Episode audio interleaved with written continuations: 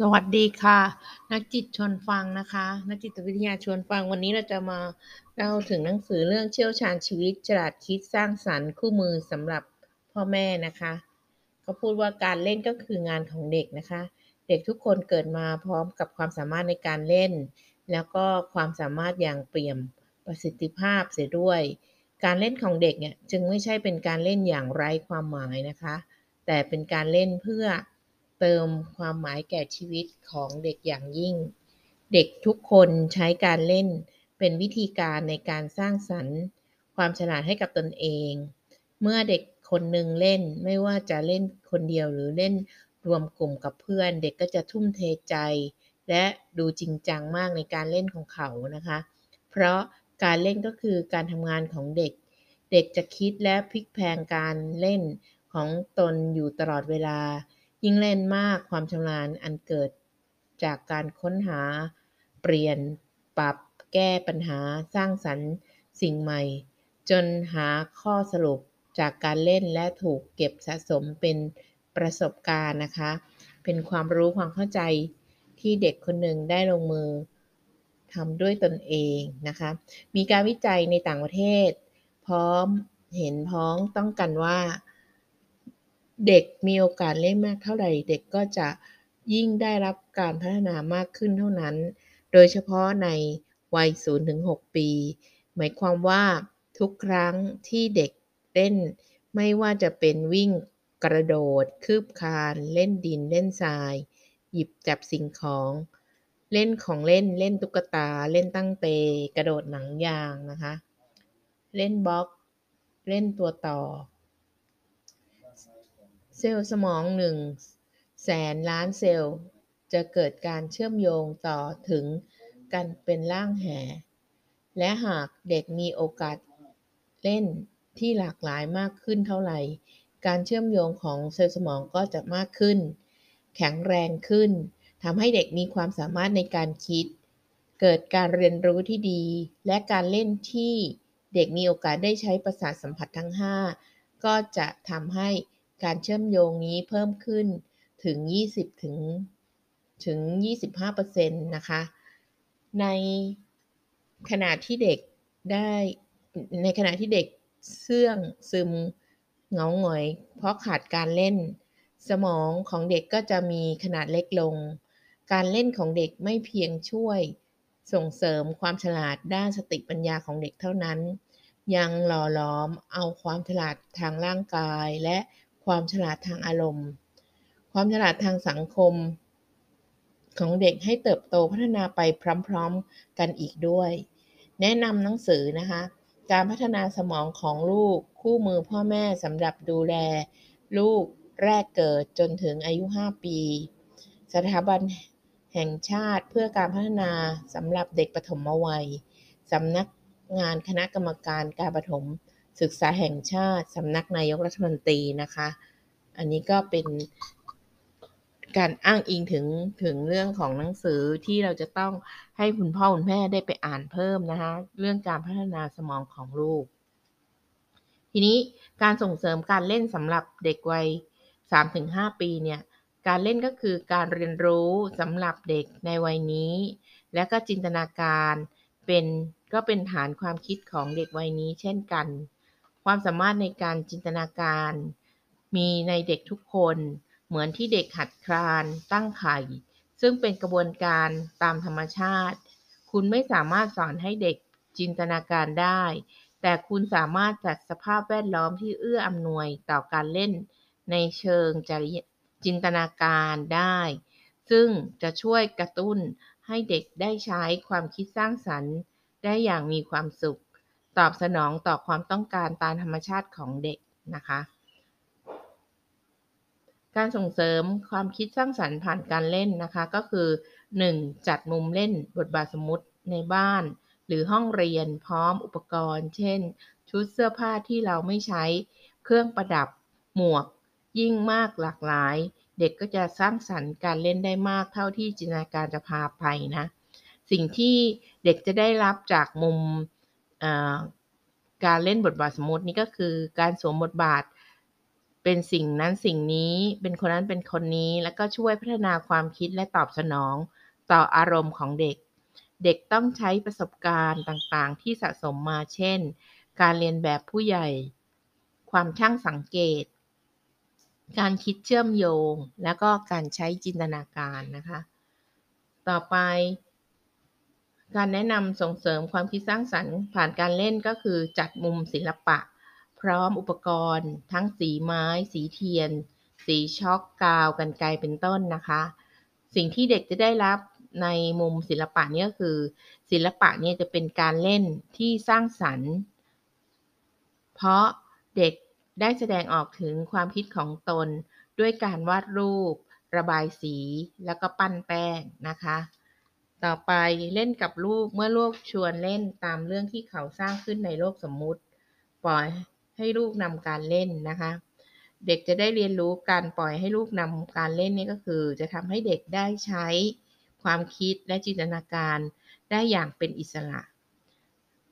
หากพ่อแม่เป็นผู้นำการเล่นก็มักจะใส่ความคิดแบบผู้ใหญ่ ซึ่งเป็นเรื่องของเหตุผล ข้อเท็จจริงเข้าไปจัดการ หรือตัดสินทำให้จินตนาการของเด็กสะดุดลงนะคะ ต่อไปมีการจัดเตรียมผ้าห่มหรือผ้าสีต่างๆ เพื่อให้เด็กเล่นสร้างบ้านนะคะ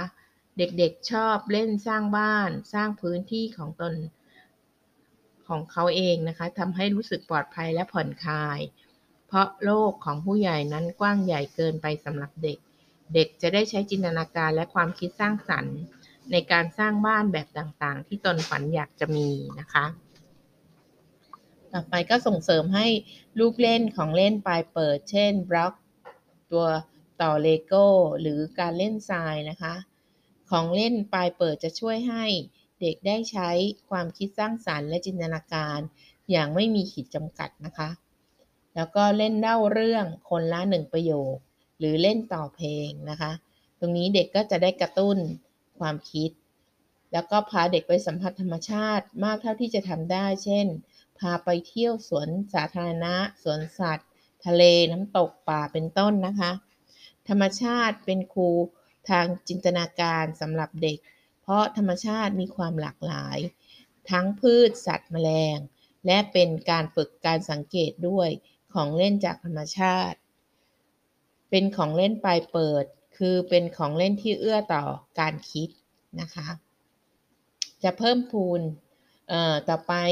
ให้มีวัสดุที่หลากหลายในมุมของเล่นนะคะ โดยเฉพาะวัสดุธรรมชาติ เช่น เปลือกหอย ก้อนหิน แท่งไม้ ลูกสน เชือก เป็นของเล่นปลายเปิด ที่ไม่มีรูปทรงแน่นอน เพื่อให้เด็กได้ใช้จินตนาการนะคะ เป็นการเพิ่มพูนความคิดสร้างสรรค์อย่างไม่จำกัด ก้อนหินแต่ละก้อน แท่งไม้แต่ละอัน ย่อมมีขนาดสีและรูปทรงที่ไม่เหมือนกัน และต่างกันในจินตนาการของเด็กแต่ละคน และถ้าเด็กกำลังมีความสุขกับฝันกลางวัน ด้วยการแปลงร่างเป็นสิ่งต่างๆ หรือการเล่านิทานที่ไม่มีอยู่จริงในโลก โปรดอย่ารบกวนนะคะ การฝันเป็นโน่นเป็นนี่จะช่วยให้เด็กได้ ปลดปล่อยจินตนาการในเรื่องเหนือจริงนะคะในในเรื่องที่เหนือความจริงทำให้จินตนาการของเด็กเนี่ยกว้างไกลก็เด็กก็จะได้ฝึกหัดการเชื่อมโยงความคิดในเรื่องต่างๆ เป็นการกระตุ้นความคิดสร้างสรรค์ในเด็กนะคะ การต่อว่าเด็กว่าไร้สาระเนี่ยไม่ได้เรื่องคุณกำลังทำลายความคิดสร้างสรรค์ในตัวเด็กนะคะ ต่อไปการเล่นตั้งคำถามไปเปิด เช่นทำไมดาวอยู่บนฟ้า ปลาอยู่ในน้ำเป็นต้นคำถามปลายเปิดจะช่วยให้เด็กสนุกในการคิดหาคำตอบ และก็การค้นพบว่าคำตอบมีมากมาย เป็นการฝึกทักษะการแก้ปัญหาสำหรับเด็กด้วยนะคะ อันนี้ก็จะเป็นงานการส่งเสริมความคิดสร้างสรรค์ในเด็ก ในเด็กที่อายุ 3-6 ปีนะคะ3-5 ปีนะคะ ต่อไปเป็นการส่งเสริมความคิดสร้างสรรค์ในเด็กอายุ 6-11 ปีนะคะ ในช่วง 6-11 ปีเนี่ย เด็กจะ เด็กจะขาดความมั่นใจในตนเอง และเพราะต้องพบกับสภาพแวดล้อมใหม่ หลายอย่าง เด็กในวัยนี้ก็มักมีแนวโน้มในการทำอะไรให้สมบูรณ์แบบ จะทำแล้วทำอีกจนกว่าจะพอใจ ชอบแข่งขัน เพื่อนมีอิทธิพลต่อความคิดและความต้องการของเขามาก ชอบเล่นเกม ที่ได้เคลื่อนไหว ชอบเล่นบทบาทสมมติกับเพื่อน และช่างจินตนาการนะคะ เด็กมักจะชอบคิดคำนวณค้นคว้าทดลอง วางแผนแล้วก็ ถือในเรื่องชัยชนะเป็นสิ่งสำคัญ แต่พออายุ9ถึง11 ปีนะคะ ก็เป็นช่วงต้นของวัยรุ่น เพื่อนมีความสำคัญมากกว่าที่เคยเป็นนะคะ แล้วก็เด็กจะมีความอ่อนไหวใส่ใจกับเพื่อนมาก ๆ เด็กหญิงจะรู้จะแสดงความคิดเห็นได้ดีกว่าเด็กผู้ชายนะคะ แต่เด็กผู้ชายจะเก่งทางด้านวิทยาศาสตร์ และเรียนรู้เทคนิค และงานช่างได้เร็วกว่า ในการส่งเสริมความคิดสร้างสรรค์ ผ่านการเล่นสำหรับเด็กวัยนี้ต้องมีความสมดุล ระหว่างความสุขสติปัญญา สุขภาพแล้วก็สังคมนะคะเขาบอกว่าความสุขทางด้านศิลปะและดนตรีเนี่ยงานศิลปะไม่ได้จำกัดเฉพาะเรื่องราว อยู่ในเฉพาะเรื่องการวาดรูปเท่านั้นนะคะ แต่หมายถึง เรื่องของดนตรีละครงานปั้นและการทำงานไม้ งานหัตถกรรม เย็บปักถักร้อยทำเปเปอร์ทำเปเปอร์มาเช่นะคะ เมื่อเด็กได้ค้นพบความสุขที่ได้จากการสร้างสรรค์สิ่งพิเศษด้วยฝีมือตนเอง เขาก็จะเกิดแรงบันดาลใจที่จะทำต่อไปเรื่อยๆ และส่งเสริมให้ลูกทำงานศิลปะหลายด้าน เป็นการกระตุ้นการรับรู้ ทางประสาทสัมผัสอย่างหลากหลาย ซึ่งเป็นผลที่ดีต่อสมอง ช่วยพัฒนาความเข้าใจ เรื่องสีรูปทรง และแบบแผนศิลปะ นอกจากนี้ให้ความคิดแล้ว ก็ยังช่วยกล่อมเกลาจิตใจและปลูกฝังเรื่องสุนทรียะ หรือความงดงามของงานศิลปะ อันจะทำให้ความรู้สึกของผู้สร้าง และเสพงานศิลปะ มีความละเอียดอ่อนนะคะ ส่วนความคิดสร้างสรรค์เนี่ยเมื่อได้เล่นในเลโก้บล็อกตุ๊กตา เกมทางความคิด เช่น เกมทางเลขคณิตปริศนาอักษรไขว้เกมเหล่านี้จะช่วยพัฒนาสติปัญญาของเด็ก คุณค่าของเกมเหล่านี้จะช่วยสอนให้เด็ก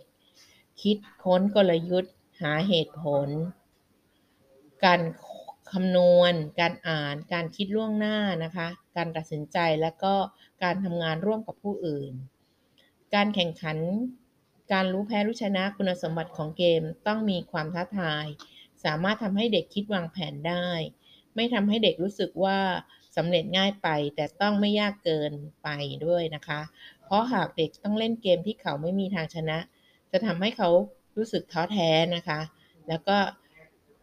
ความยากง่ายควรมีระดับความพอเหมาะ และ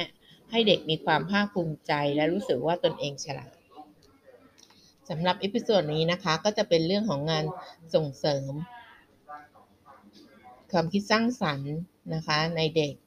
อายุ 3-5 ปี แล้วก็ 6-8 ปีนะคะ เดี๋ยว episode หน้าเราจะมาเจอกันในเรื่องของการเล่นปลายปิดนะคะ เอ้ยปลายเปิด เช่น การเล่นบล็อกนะคะ ก็ใครสนใจก็เข้าไปอ่านได้ในคลังความรู้นะคะ ตามลิงก์ที่แปะไว้ และถ้าท่านใดอยากจะแชร์ หรืออยากจะมีคำถามหรือส่งมาให้ความคิดเห็นเพิ่มเติมนะคะ ก็สามารถเข้ามามาในฟอรัมสุขภาพจิตได้ค่ะสำหรับวันนี้ขอบคุณค่ะ